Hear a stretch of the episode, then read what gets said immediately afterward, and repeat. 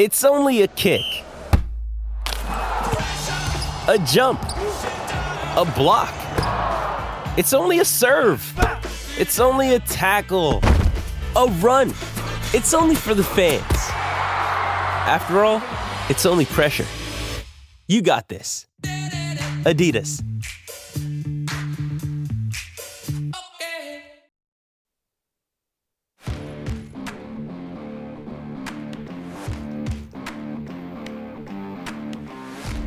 Coffee and Cream on Hail Varsity Radio with Andrew Rogers and Damon Benning.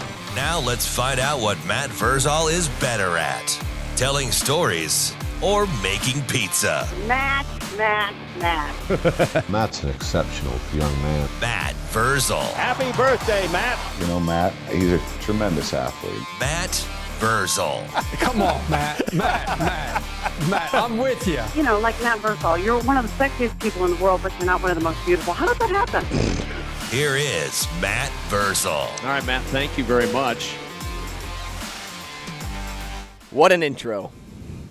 what a guest. Matt Vrzal on with us now. Former Husker and Pisons Pizzeria owner at Vers51 on Twitter. We appreciate his time every Friday. Matt, good morning. Morning, boys. How we doing? Matty, how, how are we? I'm good. Well, I'm not happy with you, but I'm good. oh, now I'm now I'm intrigued. Can we start here, please? Oh God, I don't even know what I did. Why are you unhappy? Texted, called, nothing. Checking in on him. Usually hear from him once a week. Yeah. Hear nothing. Bro, I'm on the legitimately like, hey, checking in on my guy. How are you, buddy? Matt, leg- legitimately on the struggle Cricket. bus. There's we we had parent. You act like I don't know that, dude. I, you know, it, That's why he's checking in. gets away from me, man. Holler at your boy. I know, I know, I know. How how how are things? But anyway, I'm above the dirt. That's one way to put it. Matt, can you play Uno? Uh, it's been a minute, but yeah. So It's like, let's very hard. let's just. Oh, did you hear him? It's not It's very hard. Complex game. Oh God. Okay, never mind. Nope, nope. I, I'd love to hear where you're going now. I was going to say, so if you hadn't played in like 35 years, could you just pick it up and be and and be serviceable? Oh yeah. Okay, never mind. Mm-hmm. You want to stop there, DB? yes, yes. I hey, we were talking. What did you? Did you struggle playing Uno or something? yes. Not just struggle in his own household under his own roof with a small group of people. He struggled in a large setting on his old stomping grounds around people that think he's really good at everything and then turned out not to be very good at UNO. Yeah, you know, Sunday down in Lincoln, we were like playing games and stuff just as an icebreaker, and I was not very good at Uno. I learned, but I didn't know a lot of the rules, so it's we can skip past that. Is that okay? That's okay. Uh, Matty. The rules of Uno? Oh God. Yeah. Okay. Okay. Yeah. Yes, Matt. I didn't know what some of the cards meant. See this? What? What? It says it on the card. Okay. Okay. I feel like this is a a reshow I feel for like- Monday. Like this is this is about as Damon as it comes. This is Damon getting situation Oh God. And over and overthinking this thing so far. and probably what it was is he's sitting there. He's like, okay, do I get in here and be overly competitive, Damon, and just beat everybody, or do I be like, oh, I'm just the normal guy. I'm not gonna. No, you destroy everyone. Like little kids want to play stuff. My nephews didn't beat me at nothing ever. I don't know. I don't even know if they ever have. And they cry, and I told him I love the tears. Let me see them all. And I get a cup, and I just set it next to them. I'm like, cry in there. Dude, I, You went soft, Benny. I didn't listen. Uh, okay, I, I'm just I'm gonna say this and I'm gonna move on from this week of Uno. I just couldn't remember what some of the cards meant. That's all. I asked a few questions. I got schooled. I lost like three in a row. People talk trash, and I told myself I'm gonna get familiar with Uno. That's that's all. That's the gist of the story. But I'm glad you So, had. I'm skip, glad. You, I'm, reverse, draw four, draw two. Those those threw you off. Yep. hmm The we- draw fours really got him. Here we go. Here we go. hey, Burrs, let's let's actually get off of this topic before DB feels any worse about his Uno playing career. No, well, Um, be, be, I didn't have to take my You uh, play cred- spades. cre- Why didn't you play spades? Uh, oh, we Dude, were I talking haven't- about I haven't played spades in a while either. I'd probably be getting set left and right. Verse, God, I missed that. I know, right? I missed that more than anything. Did you get into Tonk? Uh, oh yeah. Yeah. You know what would be fun? I think they should have an alumni day where they just put us in that fancy lounge them kids are in, and just let us go down and play spades all day. The fancy lounge them kids Just are be in. like- You sound like such an like, old "Hey, man. They're like, what are all them olds doing in our room? Like they're just playing spades. How great would that be? Dude, it, would, it would be competitive. No talking over the table. Coach, coach, coach Rhule. There's a bunch of olds in our room, in our locker, in our some weird guys playing Yeah, why, cards. why are they all fighting in there? I don't know. Started over a card game. The the olds are down there, coach. We need to get them out of here. Coach, it's weird. They're talking without using their phones. uh, Coach, I think a couple of these guys are gonna fight. Yeah, that, that'd be true. Let me ask you something, Matty. Who do you, Yeah. eh, like in, of, of the of the tough guys that you've been around at Scott? The non o the non O line D line.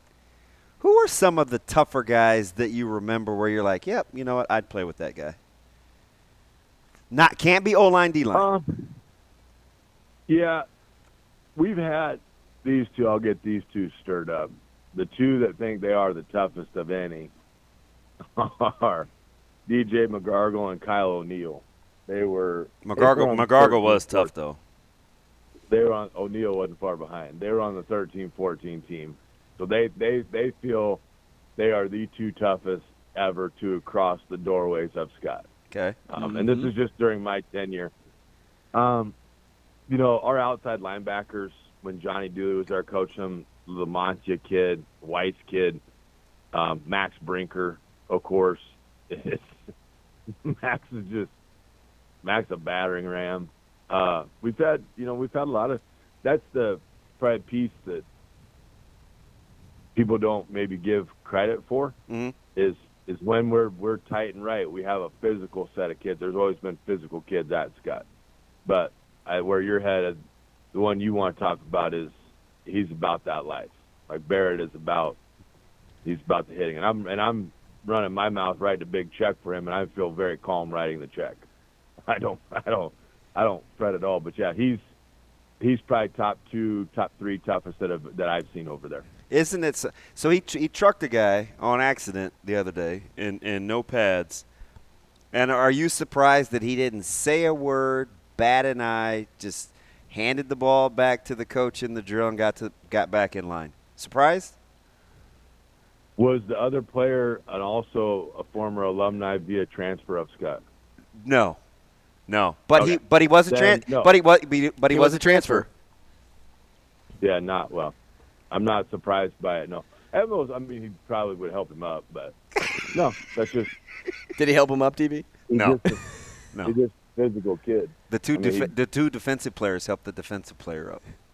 Well, they needed two. He's One each hand. he's he is what the the result of good coaching at the youth level becomes. Okay, I will say this again: when Lance Brown ran, uh, that had no affiliation with Scott, but when he ran the Junior Skyhawk program, if that could have been maintained and then expanded, that's some of the best youth coaching that's that's been accomplished. Now you're seeing the results of a lot of the kids that have played through it. The dads didn't, or the coaches slash dads weren't there about the winning. They were about technique. They were about concept. They were about scheme. And, and I I will say this till I die, which will probably be in the next six months. But I I will say this because that's what youth sports is about. It isn't there for for 57 games and be 56 and one. It's to teach the kid the technique, the schemes, and to love the game. If you accomplish those things, now you send them on to have success down the road. because you're starting to see that with kids that are trickling out of there that have done that. So that's so kudos to you guys in that organization that did that because there are a lot of kids in there that have a high high level knowledge of football.